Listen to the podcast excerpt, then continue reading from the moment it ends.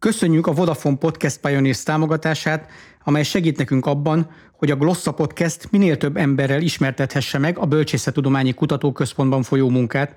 közérthetően mutathassa be a bölcsészetudományok szerepét és jelentőségét a minket körülvevő világ megismerésében. Az eszköztelenség, a nyelvnek a hiánya ezekhez a problémákhoz egyfajta társadalmi krízist mutat, hogy ahogy az előbb a halált emlegettük, hogy a vallásoknak a talán mondhatjuk, hogy az általános szerepvesztése vagy visszaszorulása miatt talán kevesebb kulturális, nyelvi, rituális eszközünk van arra, hogy az öregséget, a betegséget, a halált hogyan kezeljük. Szeretném megmutatni azt, hogy az orvos az nem csak egy orvos, nekünk is vannak érzelmeink, amit tapasztalataink is hatnak ránk, a betegek is hatnak ránk, és csak igazából ezt szerettem volna megmutatni, hogy én emberként dolgozom, és orvosként is persze ez az a hivatásom.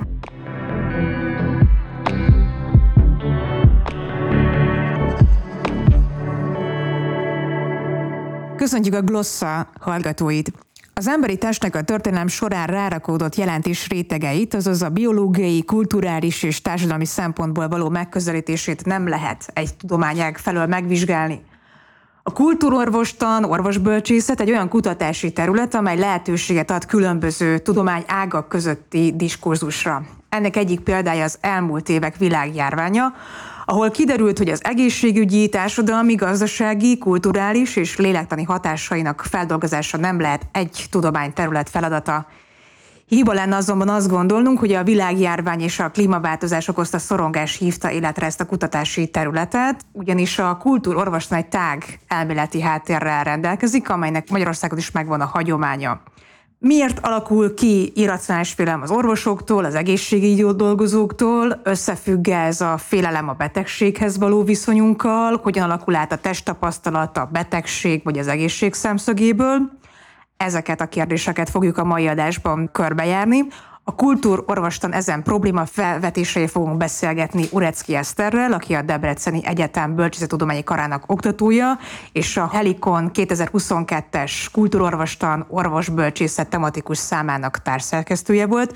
Továbbá Imolya Patriciával, aki az orvosi egyetemen folytatott tanulmány alatt önkéntesként jelentkezett az egyik mentőszolgálathoz, a koronavírus járvány idején sürgősségi osztályokon dolgozott, ennek élményéből született meg az első novellás kötete, az Esetlapok, kórház novellák, és ma is orvosként dolgozik sürgősségi osztályon. Az első kérdés, amit szeretnénk föltenni, hogy, és az a hallgatók számára is az egyik ilyen fontos kérdése az egész témához, hogy mi az a kultúrorvostan, orvosbölcsészet, mikortól beszélhetünk erről, mik ennek a területei, és egyáltalán Magyarországon milyen hagyománya, gyökerei vannak ennek a tudományterületnek. Köszönöm szépen a meghívást, nagyon örülök, hogy itt lehetünk pont egy ilyen összetételben. Azért is van kettős címe a Helikon lapszámnak, mert a társszerkesztőmmel Gubacsi Beátával arra gondoltunk, hogy talán jobb is, ha nem akarjuk még ezt a kérdést eldönteni most Magyarországon, mert még viszonylag kevéssé ismert területről van szó a magyar tudományos közegben, és mi is úgy látjuk, hogy egyaránt használják a kultúrorvostan, illetve az orvosbölcsészet elnevezést. Az angol neve a területnek az ugye a medical Medical Humanities, de angol nyelven is ismert mondjuk a Health Humanities, vagy a Critical Health Humanities kifejezések. Ezek nem is mind egészen ugyanazt jelentik, de tág értelemben voltak éppen ez a terület úgy fogható fel, mint egyfajta határterülete, interdisziplináris megközelítése az orvosi, illetve a bölcsészeti társadalomtudományi megközelítéseknek az emberit megtestesülés, főleg a betegség tapasztalat kapcsán. Egyébként én is azóta is gyakran gondolkodom rajta, hogy melyik magyar elnevezés lenne a megfelelőbb, hiszen a kultúrorvostan jobban kiemeli az átfogó kulturális jellegét az egészség vagy betegség tapasztalatnak, ugyanakkor az orvosbölcsészet pedig jobban fókuszál a bölcsészet, meg meg az orvostudomány kettősére benne. Éppen ma reggel néztem is Debrecenben a nagy állomáson a kultúr váróterem kiírást, hogy talán akkor mégis orvosbölcsészet kéne, hogy legyen, de Ezt azt hiszem, hogy majd idővel a tudományos kutatások folyamán úgyis eldönti az idő, hogy melyiket használják jobban. A terület hátteréről alapvetően nem az látható, hogy nagyjából a 70-es években amerikai orvosi egyetemeken került be először a kurikulumba egy ilyen fajta képzés, hogy leendő orvosoknak egyfajta humántudományi, bölcsészettudományi kontextust, hátteret adjanak a leendő hivatásukhoz, akár empátia, különböző típusú érzékenyítő gyakorlat gyakorlatok, olvasmányok által, és az angol egyetemeken nagyjából a 90-es években ugyanilyen kurikulumváltozás volt megfigyelhető, például Skót egyetemeken a legizgalmasabb könyveket, például most az Edinburgh Egyetemen adják ki ebben a témában. Magyarországon pedig azt hiszem, hogy inkább sokáig egy-egy elszigetelt tudósnak volt ez a területe, például nagyon szerencsés vagyok, hogy idén megismerhettem Molnár F. Tamás professzor urat, aki a Pécsi Orvosi Egyetemen kultúrorvos orvosten előadást tart. Egyébként ő a mai napig egy praktizáló mákassebész is, de ilyen címmel előadást is tart orvost, és már a 90-es évek óta használja ezt a szót például. Tehát azt hiszem, hogy vannak magyar hagyományai már a területnek, de nem igazán mondhatjuk azt, hogy egy intézményes keretek közé szerveződött dolog lenne. Debrecenben például az orvoskaron a Magatartás Tudományi Intézeten belül tartanak ilyen órákat, ahol én is lehetek óraadó, és ennek nagyon örülök. Ez azt jelenti, hogy akkor 90-es évektől figyelhető meg, hogy ennek megvannak a magyarországi gyökerei? Igen, elég sokat beszélgettem erről a professzor úrral, és ő át is küldte egy-két cikkét, amiket a 90-es év, és ott már ő erről beszél, hogy ez őt érdekli, ilyen tárgyakat tart, és azóta erről írt egy tankönyvet is, és a mai napig ezeket tartja, de hát végül is előfordulása már van a 90-es években is, azóta pedig ugye számos kiváló magyar bioetikusnak a munkája is igazából köthető ehhez a területhez. Ennek ugye a Semmelweis Egyetemen is nagyon komoly hagyományai vannak, Debrecenben is, de hát abszolút létezik, csak talán pont ezzel az elnevezéssel, mondjuk egy kötetes formába szerkesztve, talán eddig kevesebb példája található meg. És Patricia, hogyha már itt elhangzott, hogy ezek szerint a budapesti székhelyű egyetemeken is oktatják a humaniórákat, te találkoztál ilyen vonatkozású tárgyal a tanulmányaid alatt? A kötelező kurikulumban, ami van, az a, az etika, orvosi etika, Nyilván tanulunk pszichológiát is, de ez inkább csak az orvosi szempontból. Elektív tárgyként szerepelnek hasonló tárgyak, nem, nem pont olyan, mint a Debrecen Egyetemen, de van nekünk is ilyen, ahol, ahol igazából én humán oldalról közelítjük meg ezt az egész orvostudományt, vagy az emberi oldaláról. Van művészetekkel kapcsolatos óránk is, ami így olyan orvosokról szól, akik művészeti területeken, humán területeken is kiemelkedőt alkottak, de ezek még csak elektív tárgyak, és sajnos annyira nem népszerűek, és nem is ismertek. És neked így a gyakorlatban egyébként valamilyen szinten segítettek ezek a tárgyak, hogy tudtad hasznosítani az ott tanultakat? Az etika órák azok szerintem nagyon-nagyon hasznosak, nagyon érdekes kérdéseket vetnek fel, tehát nem is feltétlenül egy adott tananyag az, amit meg kell tanulni, hanem inkább vitázunk, megbeszélünk ilyen témaköröket ami ilyen elektív tárgyon vettem részt, az is szerintem nagyon hasznos volt. Sokszor csináltunk úgynevezett Bálint csoportot, ami arról szól, hogy egy csoporton belül egy ember kvázi referál egy esetet, amit ő megélt, és ami neki valami kvázi negatív érzelmet okozott, és akkor azt így nem is tanácsokat adunk, csak így megvitatjuk, hogy én mondjuk mit csináltam volna, vagy szerintünk mire érdemes egy ilyen szituációba figyelni. Szerintem ezek nagyon jók. Az egyetlen hátrány, amit én éreztem, hogy ezt egy embernek az esetét dolgozzuk fel, ami, ami szintén hasznos, mert ugye vannak hasonló élményeink, de, de tök jó lenne, hogyha ezt itt több embernek a tapasztalatán keresztül lehetne végig gondolni, végigbeszélni. Ezek a gyakorlatok egyébként segítettek a novellák írásakor? Amikor ezen a tárgyom, a lektív tárgyom vettem részt, akkor nem írtam éppen, úgyhogy eh, inkább amit így magamra szedtem azon kívül, uh-huh. vagy magam tapasztaltam azon kívül, nekem inkább az volt ilyen nagy segítség az íráshoz. Igazából, ami rögtön az adás felkészülésekor is felvetődött meg, így ahogy olvastuk és beszélgettünk erről a témáról, hogy valójában a bölcsészettudomány és az orvostudomány az hogyan találkozik ezen a területen belül, vagy ki-ki a saját tudomány területén hogyan látja hasznosulni ezt, tehát akár a bölcsészettudomány felől az orvostudomány, vagy akár az orvostudomány felől a bölcsészettudomány, amiről Betty is próbált itt rákérdezni, hogy ezek az egyetemi órákon vagy azokon túlmutatóan is hogyan hasznosulnak, vagy hogyan tudnak összekapcsolódni, mert általában azt érzi az ember, ez egy nagyon távoli, és ez a két fél amúgy nem is beszél egymással, vagy nem is találkoznak, és hogy a felvezetőben is elhangzott, ez a tudományterület pont azt mutatja meg, hogy ezek tudnak találkozni, vagy diskurzusok tudnak kialakulni. Hogy ez akkor hogy is van.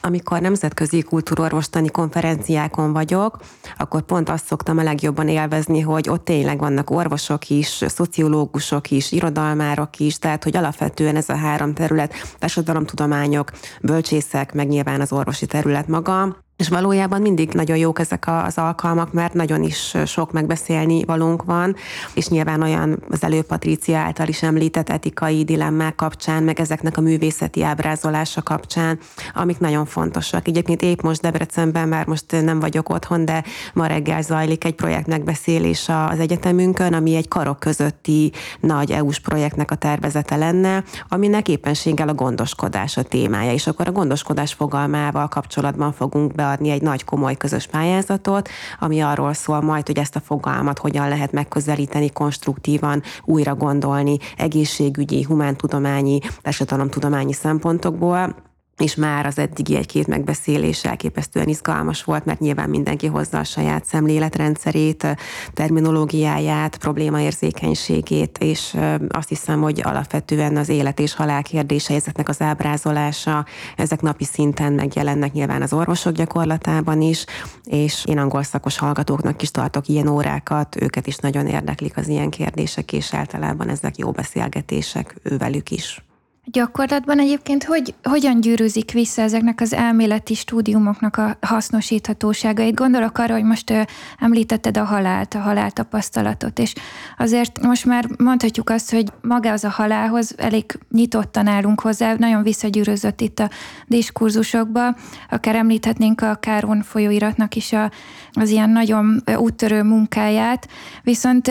hogyha mégiscsak a gyakorlati szempontokat nézzük, akkor maga az a holttesthez, meg még mindig egy ilyen idegenséggel állunk hozzá, és szerintem ehhez talán mindketten tudtak olyan szempontból is kapcsolni, hogy Patricia, te pedig akár a gyakorlati szempontból is láthattad, hogy akár van egy ilyen idegenség mondjuk a, holttestek felé, hogy ezt hogy, hogy látjátok, hogy az elméleti háttér az végül visszagyűrűzik a gyakorlatba, van-e valami konkrét pozitívum, pozitív változás ezzel kapcsolatban? Akkor először egy pár mondatot mondok. Hát én ugye egyrészt angol szakos hallgatókat tanítok ilyen tárgyakra bölcsészkaron. Ugye ő belőlük alapvetően tanárok lesznek, vagy más kulturális területen fognak elhelyezkedni. Ott alapvetően egy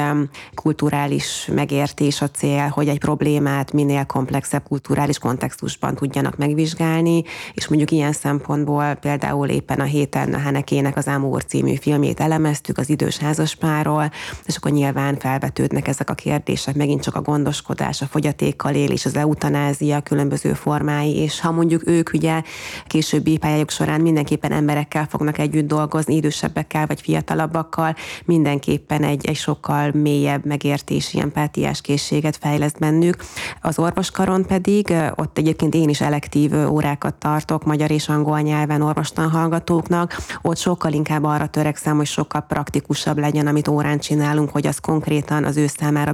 beforgatható legyen majd akár a képzése alatt megélt helyzetekbe is, meg később aztán a praxisába. Talán akkor itt most egy mondatban el is mesélem azt, hogy Patrícia eljött hozzánk, elfogadta a meghívást, amikor a mostani szemesztert elkezdtük, mert az ő kötetével kezdtem ezt a kurzus. Most, ahogy júniusban megvettem a kötetet, rögtön tudtam, hogy jó, ezzel kezdjük, ez nem is kérdés,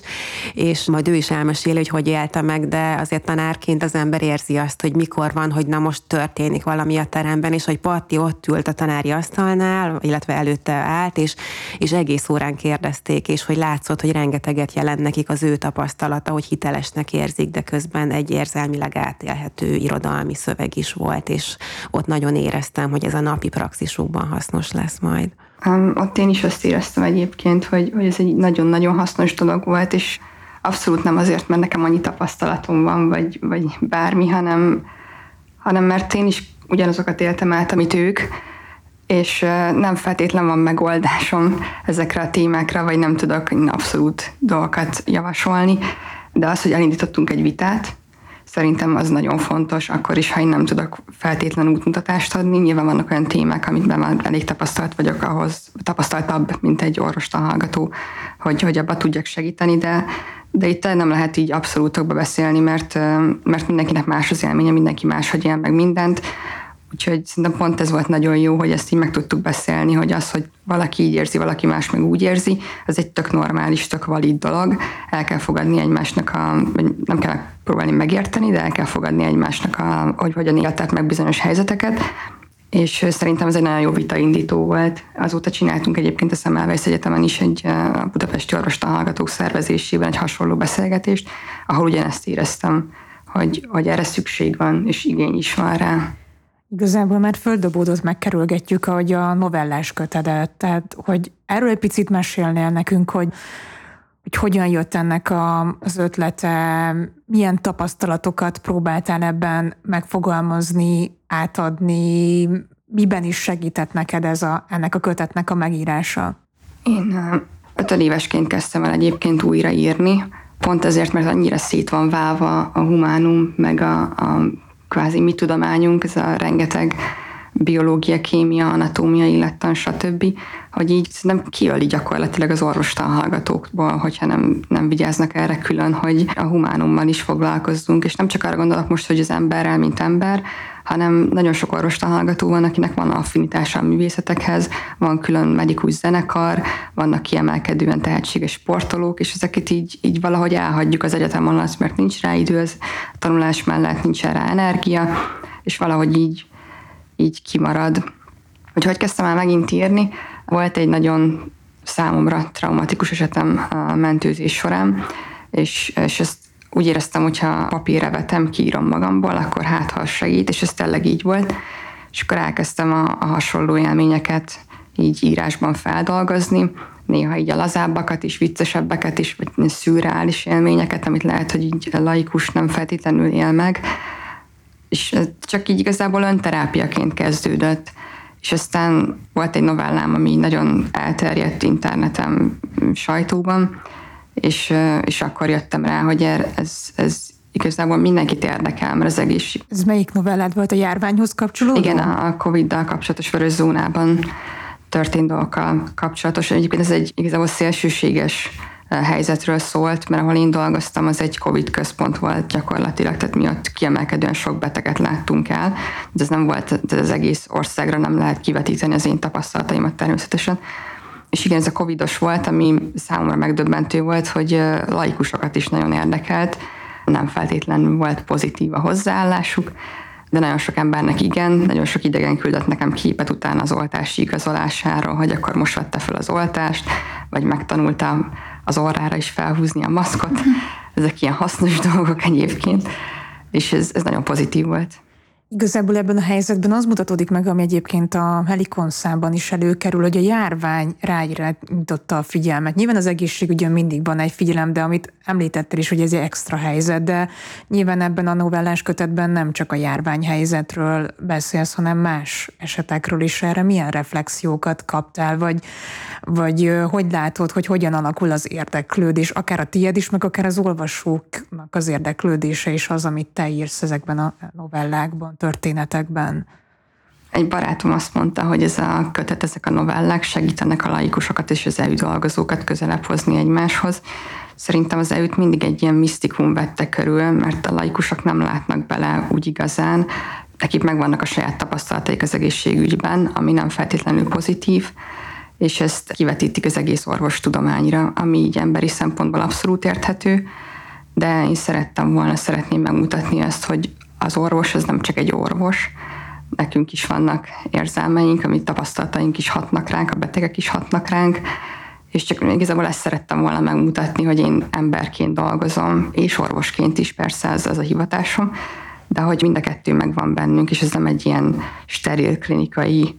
állapot vagy beszélgetés, amikor beteggel vagyok, hanem én mint ember is jelen vagyok olyankor. Én szerintem nagyon fontos, amit mondtál, hogy én is azt éreztem, hogy laikusként olvastam a novelláidat, és hogy mennyire nem látunk bele az egészségügybe, és mennyire nem tudunk hozzá közelíteni. És én azt is észrevettem magamon, hogy bennem rejtőzik egy ilyen irracionális félelem is, hogyha oda bekerülünk, a kórházba bekerülünk, akkor az, az mindig valami hát kivált egy ilyen, egy ilyen megmagyarázhatatlan szorongást az emberből, és akár ez így, talán így Eszterhez is kapcsolódva, hogy hogyan tudnánk ezt az irracionális félelmet megmagyarázni, hogy akár a orvosbölcsészetnek a szemszögéből is egy kicsit felfejteni azt, hogy, hogy hogyan függ össze ez a betegség tapasztalatunkkal, ahogy gondolkodunk a betegségről, az egészséges bete, betegtestről, hogy ezt öm, valahogy van ennek valamilyen elméleti háttere így az orvosbölcsészetben? Nyilván ez egy nagyon, nagyon izgalmas és nagyon átfogó kérdés, de most ha talán először csak a, a kórházi szorongásra gondolunk, hát például az egyik Michel Foucault, a francia filozófus orvos történész, aki például leírja ezt, hogy a, ugye mondjuk még a felvilágosodás korában inkább ez a bedside medicine dominált, amikor az orvos ment a beteg ágyához a saját otthonába. És nyilván, amikor egy száz évvel később inkább a kórházi intézményesült közeg vált a normává, akkor ugye már a betegnek kellett átmenetileg is, de a saját teste fölötti kontrollt megtanulnia átadni az orvosnak, és nyilván, ha az ember kórházba kerül, akkor mindenképpen beleegyezik abba, hogy átmenetileg is átadja ezt, a, ezt az agenciát, vagy annak egy részét. Ez nyilván egy nagyon elemi szintű bizalmi kérdés, és azért is fontos, amit Patrícia mond, hogy emberi lények vagyunk mind a két oldalon ebben a dologban, és azt hiszem, hogy az egyik legvisszatérőbb téma, amit mostanában hallottam a kultúrorvostani konferenciákon, az éppen ez a probléma, akár az előbb emlegetett gondoskor, hogy hogyan lehet emberarcúbbá és ezáltal egyébként hatékonyabbá is tenni az intézményrendszert, mert most már igazolják statisztikák, hogy valójában sikeresebbek a, a különböző ellátási formák, hogyha a kommunikáció, annak akár a nyelvezete a beteg számára érthetőbb, emberibbnek érzi, és akkor kevésbé szorong, együttműködő beteg lesz, aminek aztán mérhető alapvetően eredményei is lesznek. Tehát ezek mind nagyon erősen összefüggnek egymással, és, és talán ezért is fontos, hogy ne ilyen nagyon-nagyon demarkációs vonalakkal elválasztott területként tekintsünk ezekre, hanem tulajdonképpen a egymásról és magunkról való gondoskodás részének. Neuza részhez szeretnék visszaugorni a novellás kötetre, és inkább Eszterhez talán, vagy jobban el tudja helyezni, mert ugye ez egy kortás példa annak a megélése, hogy mi is történik a, az egészségügyben, de nyilván ennek megvannak az irodalom történeti vonatkozás, és nyilván ezzel foglalkozol is, hogy, hogy hogyan lehetne elhelyezni ezt a kötetet, vagy mi ennek a kötetnek a, az újdonsága, vagy hogyan tudjuk egyáltalán be az irodalom történeti vonalba beilleszteni Patricia kötetét? Hát Patricia kötete nagyon-nagyon izgalmas és időzítés és műfaj szempontjából is egy nagyon-nagyon kiváló munka. Hát egyrészt, hogyha a műfajjal kezdjük, akkor Ugye ez a orvos irodalomnak egy példája, ugye orvosok által írott szép irodalmi szöveg. Ez egyébként egy nagyon is jelenlévő hagyomány, gondolj Bulgakovra például, ugye egy ifjú orvos feljegyzései, vagy például Oliver Sacks, ugye a nagyon híres amerikai neurológus, aki számtalan bestsellert írt, ugye az Ébredések című film, az ő szövegéből született, de ilyen szempontból Patricia munkássága az orvos szerzők reflexív, gyakran napló, memoárszerű szövegeinek a hagyományába illik bele, és ilyen szempontból olvasható egyfajta autobiográfiaként is az ő önéletírásának egy, egy szakmai formájaként, ami nyilván a laikusok számára mindenképpen egy ilyen beavatásszerű, izgalmas tapasztalattal jár, a kollégái számára pedig, és amit az órán is szerintem éreztünk Patriciával a fél év elején, hogy az orvos társadalomnak a, a mentális egészsége, ami egy egészen elképesztő mértékben elhanyagolt dolog, talán végre, végre, végre némi figyelmet kap, hogy ők, ők hová teszik ezt a rengeteg stresszt és felelősséget, amit viselnek. És egyébként még egy műfajt megemlítenék, noha a Patti könyve nem erre példa, de ugyanúgy egyre népszerűbbé válik az autopatográfia, amikor a beteg írja meg a saját betegségének a naplószerű tapasztalatát, és az elmúlt években ugrásszerűen nőtt az ilyen kiadványok száma itthon és külföldön is, de hát látszik, hogy ez egy, ez egy nyílóban lévő piac, és talán fontos párbeszédek kezdőpontja. Igen, én is itt rögtön arra gondoltam, hogy Német Zoltán vagy Sein Gábornak a versei, vagy Eszterházinak a Hasnálmiri naplója, és Pati, nem tudom, hogy te olvastad esetleg ezeket a köteteket, vagy olvastál-e olyan ö, írónak a szövegeit, aki a saját betegség tapasztalatát írta meg, hogy ez orvosként ez neked milyen ezeket a szövegeket olvasni, hogy Például a te novelláidban nagyon erős az orvosi szempont, sokszor találkozunk terminológiával is, szakkifejezésekkel, és közben pedig ott van a, egy laikusnak a betegség tapasztalatának való megfogalmazása, hogy látod így orvos szempontból, ezek így segítenek, vagy mondjuk úgy érzed, hogy itt teljesen valahogy másképp élik meg a betegséget, mint ahogy te arról tanultál és mm, tájékozódtál? Szerintem ezek nagyon fontos könyvek, a Hasnyálmirigy naplót például olvastam, autopatográfiai könyvek szerintem azért nagyon fontosak, mert ahogy mi is mondani szoktuk, a, a beteg ismeri legjobban a saját betegségét. Az, hogy én megtanultam az élettani működést egy bizonyos betegségnek a hátterében, az egy dolog, ez egy klinikai hozzáállást eredményez, de az, hogy a beteg konkrétan ezt hogy éli meg, egyrészt a tünetei is lehetnek mások, mint amit én mondjuk egy tankönyvben megtanultam, és ez fontos tudni, hogy semmiképpen se lehet mindenkire ráhúzni például egy tünet együttest. Ezt, ezt nagyon meg kell tanulni szerintem. Másrészt ugye benne vannak a, a szerzőnek a saját érzelmei, amire én lehet, hogy nem feltétlenül gondoltam, vagy nem feltétlenül értem meg, de, de megtanulom, hogy ez egy olyan dolog, amire oda kell figyelni. A többi, például a kortás irodalomban is olvastam Oliver Sachsnak a például a férfi, akik alapnak nézte a feleségét című könyvet, abból egyébként neurológiából sokat is tanultam, így orvosi szempontból, úgyhogy már csak azért is hasznos volt. Meg Adam Key-nek olvastam mind a két könyvét, a, ez fájni fog, meg a mert szülni karácsonykor kell, ami lehet, hogy laikusnak nem annyira vicces, de nekem nagyon-nagyon vicces cím. Ez is egy laikusoknak is könnyen érthető könyv, vicces is, enged belelátni az egészségügybe, és szerintem ezek így mind nagyon hasznosak mind a két oldalt szerintem figyelembe kell venni nekünk. Mi igyekszünk, laikusnak szerintem ez sokkal nehezebb. ők a saját oldalukat könnyebben megértik, a miénket pont azért, mert azért van köztünk egy gát, azt, azt nehezebben, így visszakapcsolódva egyébként a szorongásos kérdésre, Nekünk például néha nagyon nehéz úgy elmondani a betegnek egy bizonyos az ő betegségével kapcsolatos dolgokat, vagy akár a diagnózisát egyébként, hogy ezt ő is megértse. Egy csomószor nem, nem tudjuk a magyar megfelelőjét bizonyos diagnózisoknak, és futottam már bele olyan helyzetbe, hogy egy orvosnak segítettem, egy beteget kérdeztünk ki műtéti felkészítés során, és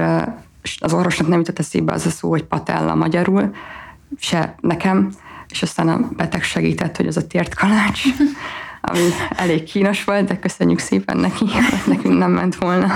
Tehát úgy érzed, hogy alapvetően a kommunikáció, hogy a terminológia az, ami gátat jelent? Mert egyébként közben nekem az is így eszembe jut, akár az évekkel, vagy akár minél több esettel találkozol a szemtelenség, meg egyszerűen az időhiánya. Tehát nem tudom, hogy ezek hogyan tudnak megjelenni, akár az írásban, a te tapasztalatodban, vagy az évek előre haladt távol, tehát ezek ilyen, most lehet ezek olyan kérdések, amire nem is tudsz válaszolni, csak hogy, nekem ezek is ilyen gátaknak tűnnek, vagy amikor arról beszélünk, hogy kommunikáció, de pont ezek szoktak az idő hiányában elveszni.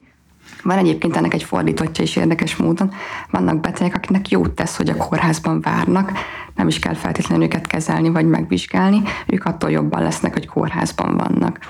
Egyrészt, másrészt rengeteg a pszichoszomatikus beteg, ami azt jelenti, hogy nincsen organikus eltérés a tünetei mögött. Ő a tüneteket megéli, tehát neki van ténylegesen mondjuk fájdalma, vagy ténylegesen szédül, de ennek nincsenek organikus okai, és ezt pszichés szempontból kell kezelni. Ezt nagyon nehéz megértetni a beteggel, mert ezt nem nehezen tudják elfogadni általában, hogy velük szervi eltérés gond, ilyen nincsen, nincsen olyan betegség, amit mi konkrétan betegségnek veszünk, ez pszichológiai segítség kell, de ezt nagyon nehéz belátni, és ezek a betegek általában orvosról orvosra járnak, próbálják megtalálni a, a magyarázatot, ami nem az, hogy pszichés eredetileg a problémái, ez, ez nehéz, de terminológia is képez, ebben nekünk is fejlődni kéne. Szerintem lassan írok egy szótárat magamnak, hogy mi mit jelent magyarul, mert így nehéz elmagyarázni. Meg ami még gátat szab köztünk, igen, az, hogy kevés az időnk, főleg sürgősségén, egy nagy forgalmú sürgősségén, nagyon-nagyon kell sietni. Tehát nem is, egyébként nem is maga a fizikális vizsgálat, mondjuk, amit én végzek egy betegen, vagy a kikérdezés, az, ami így hosszabb, azt egy 20 perc alatt meg lehet csinálni. Paraméterezés, vérvétel, ilyeneket, ezt meg lehet csinálni. De utána meg kell várni a betegnek a labort, ami egy-másfél óra simán van lehet hosszabb is, ha hoznak egy életveszélyes beteget, mert azt prioritizálni kell, tehát őt kell előre venni. Ugyanígy képalkotókra van, hogy várni kell, mert éppen olyan beteget visznek be, akinek tovább tart, vagy veszélyesebb az állapota, és őt kell először megnézni, vagy most is van, hogy mondjuk a CT-t lezárjuk, mert COVID betegeket CT-znek, és akkor az én betegeim várnak, akik nem covidosok ugyanez van a konziliumokkal, és ez egy nagyon rossz tapasztalat a betegeknek. Tegnap is volt olyan betegem, akinek vakbélgyulladása volt, én ezt kiderítettem délelőtt már, és de mire sebészek le tudtak jönni, mert ők egyfolytában műtőben voltak, és amikor végre lejöttek volna, akkor hoztak egy kritikus beteget, akit be kellett vinniük. Tehát szegény beteg legalább 10 órát várt csak arra, hogy a sebészek lejöjjenek, de erről a sebészek se tehetnek, mert mással voltak elfoglalva, de ezt, ezt nagyon nehéz megértetni a beteggel. Meg is kérdezték, hogy tudja egyáltalán valaki, hogy itt van, és persze, csak, csak nem tudok ennél gyorsabban haladni sajnos. Ez egy másik problémához vezet el, azt hiszem ezzel a várakozással, meg a mi történik körülöttem, vagy történik-e velem valami az adott kórházban, ez egy nagyon messzire vezető téma lenne, de kétségtelen itt van tényként. Úgyhogy ebben a részben azt hiszem, hogy nem is érdemes ennyire belemennünk. Én egy másik témát vetnék közben, mert ugye a betegség körül járunk, de azt hiszem, hogy ugyanennyire fontos az egészség, főképpen, mert itt a 21. században egyre inkább ugye az egészség megőrzés, az egészségtudat, akár ugye visszakapcsol a mentális egészség, fizikális egészség, sőt olyanok is előkerülnek, hogy az öregség tagadása, vagy a fiatalság kultusza, hogy látjátok ezeket a témákat, hogy jelennek meg, vagy hogyan válik ez akár kutatási témává is? Hát az egészségnek a központi fogalma healthism, angolul van is erre szó, ami nagyon szorosan összefügg ezzel a, a fiatalságnak az étoszával, ami Hát tulajdonképpen azt hiszem, hogy a második világháború óta egyre központibb szerepet tölt be, hogy a, a fiatalságnak a a prioritás jellege, és ezzel párhuzamosan ugye az ageizmus, tehát a életkor alapú negatív előítéleteknek az igazából teljesen normalizált társadalmi mű volt a pont a Covid első hullámára, ha visszaemlékszünk, amikor eleinte ugye azt hallottuk, hogy főleg az idősek számára veszélyes ez. Saját hallgatók is, hogy az öregek miért, miért vannak az utcán, miért van a plázában, akkor miért nincs otthon, én ezért nem mehetek egyetemre, és akkor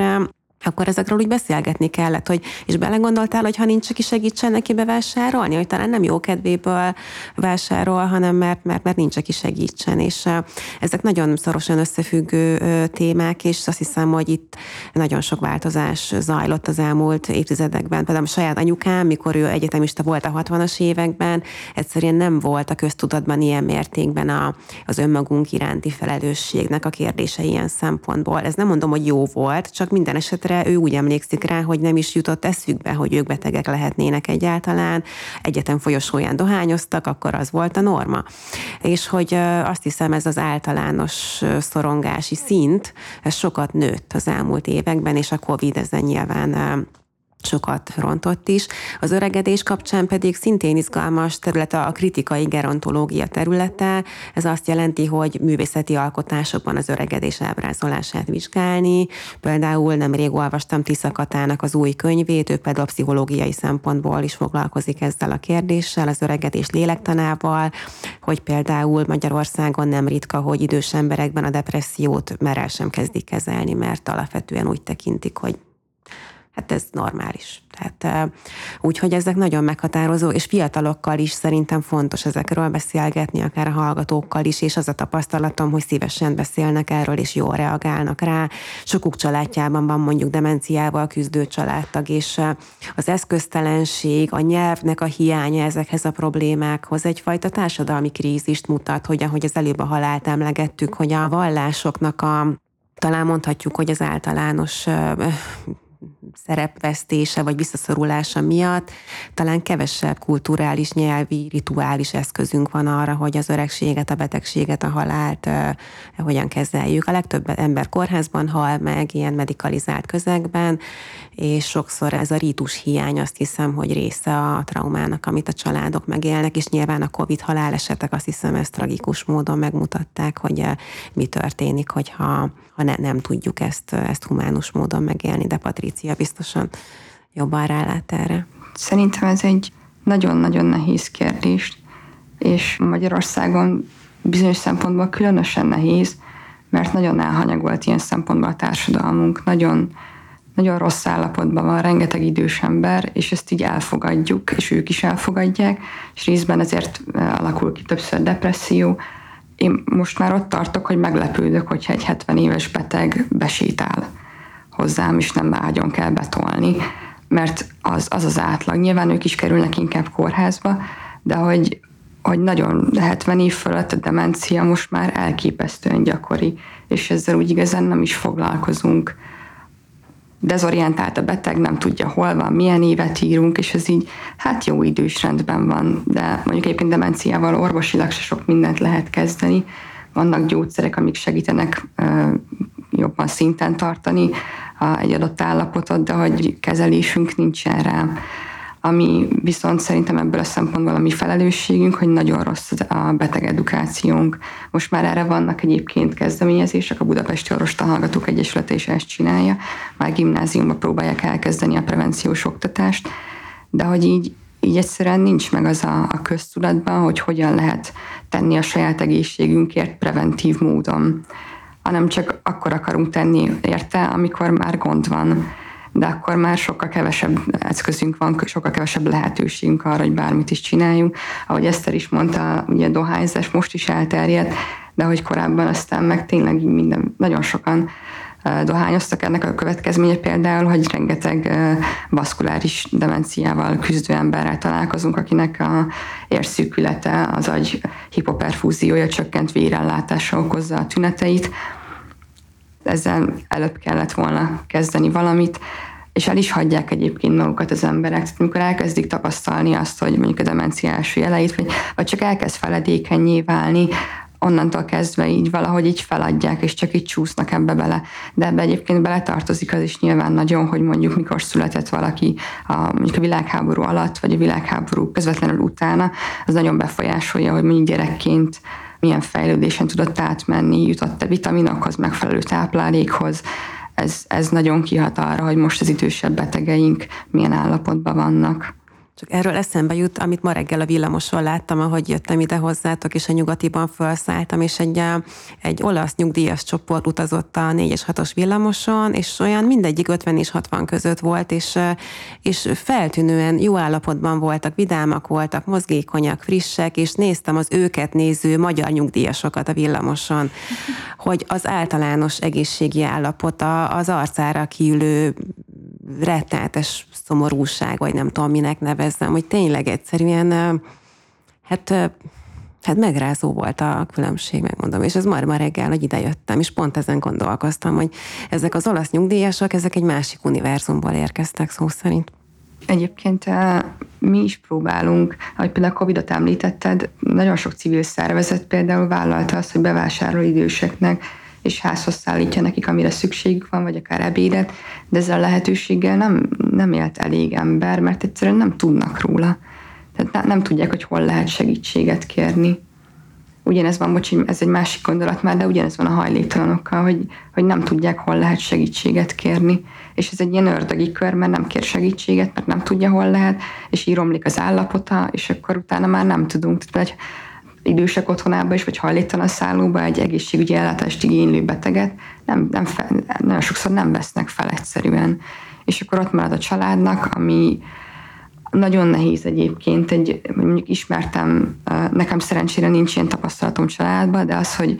hogy mondjuk ismertem mondjuk a, a nagymamámat fiat, fiatalabbként, amikor még mozgékony volt, amikor még nagyon tudta, hogy mi történik körülötte, és most már nem úgy működik, és ezt így, vagy nem úgy működik az agya, és ezt el kell fogadni, hogy ő ugyanaz az ember, de igazából már nem feltétlen, mert mondjuk egy frontális lebegynek a hipoperfúziója, a személyiségváltozáshoz is tud vezetni. Ezt nagyon nehéz lehet elfogadni, és ebből van egy ilyen nagyon én, én ezt nagyon igazából van, hogy úgy érzem, hogy ez egy visszataszító állapot, de amúgy valahol meg is érthető, hogy nagyon sokszor hoznak úgy hozzánk idős betegeket, amit mi morbidul csak suvasztitisnak hívunk, hogy, hogy nincsen akut egészségügyi problémája, de a család belefáradt abba, hogy gondozza, behozza valami problémával, hogy mondjuk nem eszik, nem iszik a néni, többször kiderült, hogy azért, mert nem adnak neki egyébként otthon, és akkor helyezzük el be a gyógyászaton, és akkor majd ott vigyáznak rá egy hétig, főleg így, hogy jönnek az ünnepek, ilyenkor a leggyakoribb, hogy tudjon a család nyugodtan ünnepelni kvázi, és akkor a nagymamát, nagypapát berakjuk kórházba. Azon gondolkodtam, ez picit messze fogja vinni, de kapcsolódni fog ehhez, hogy igazából hol kaphatunk ehhez laikusként fogodzókat. Nyilván egy ilyen pont mondjuk ez a novellás kötet, de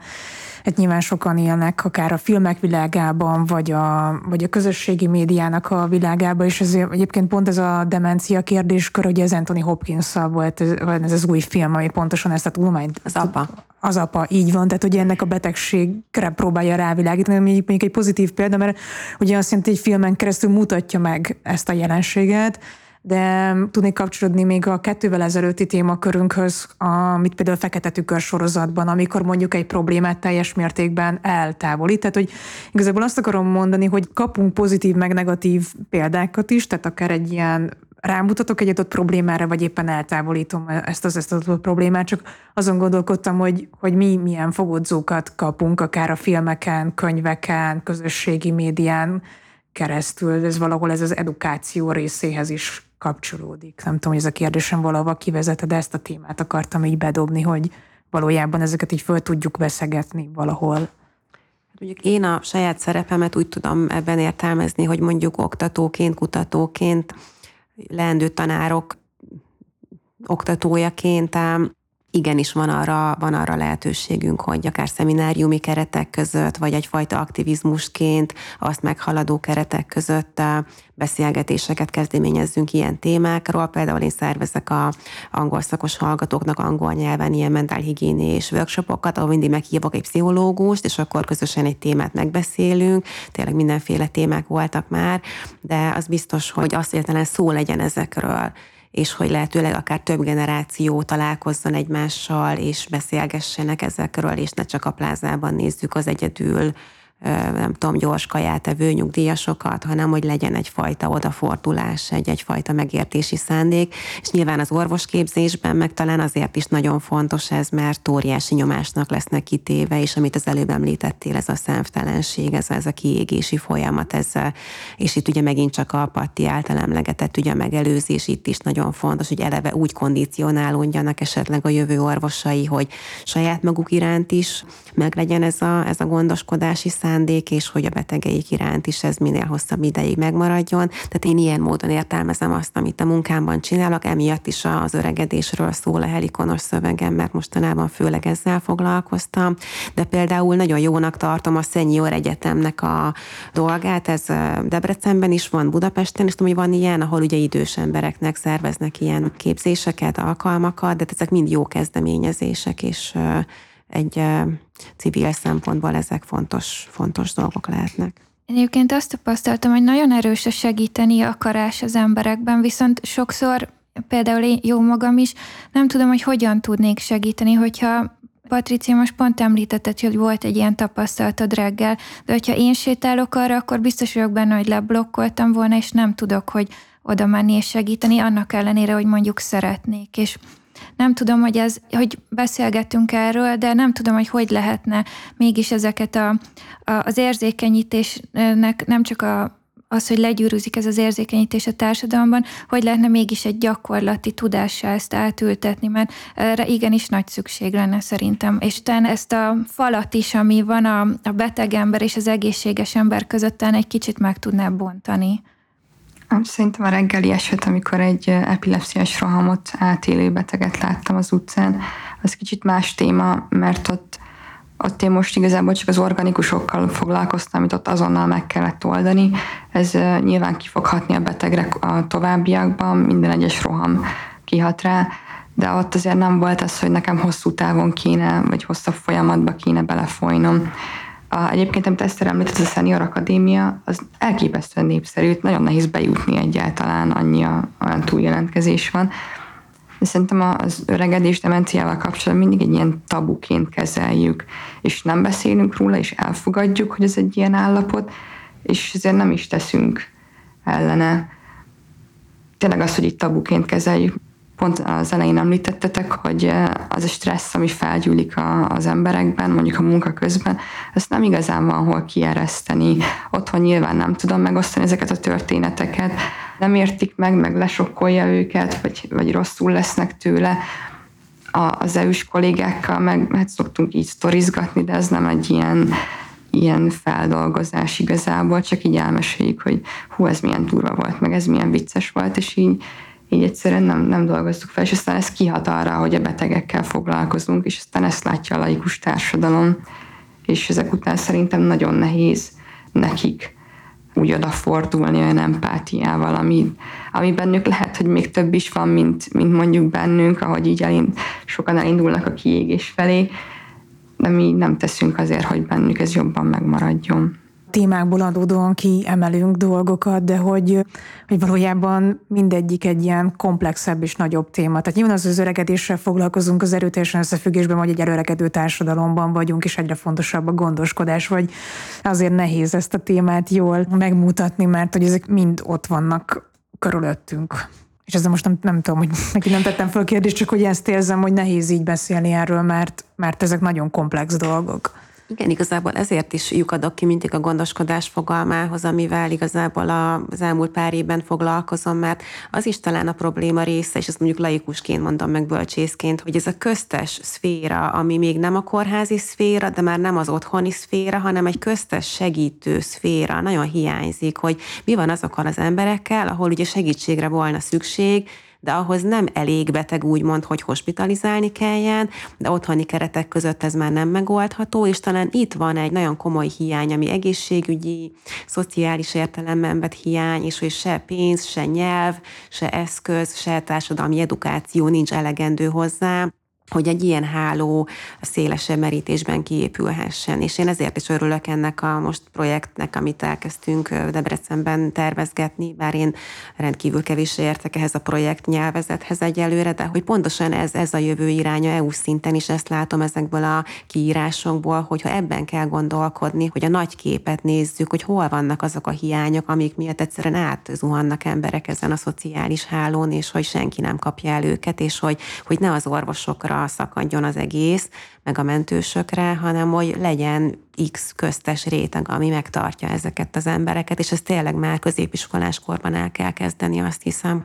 hogy a tudatosság meg legyen, hogy magára, meg a másik emberre, hogy figyeljen. És hát ezek nyilván rettenetesen átfogó kérdések, és én sem vagyok társadalomtudós, én egy irodalmár vagyok, de a kortárs filmben is látható az a tendencia, hogy egyre, amit te is mondtál az apa, hogy egyre több ilyen filmes, például a Deák Kristófnak az unoka, ez teljesen vadonatúj magyar film, és pontosan erről szól. Tehát ez egy, egyre láthatóbbá váló téma. Valóban nincsen egyébként szociális hálunk, tehát, hogy ahogy te is mondtad, azt, hogy a beteg már nem tud otthon lenni, otthon nem tudnak vele annyira foglalkozni, amennyire kéne, de közben nem is kéne hospitalizálni,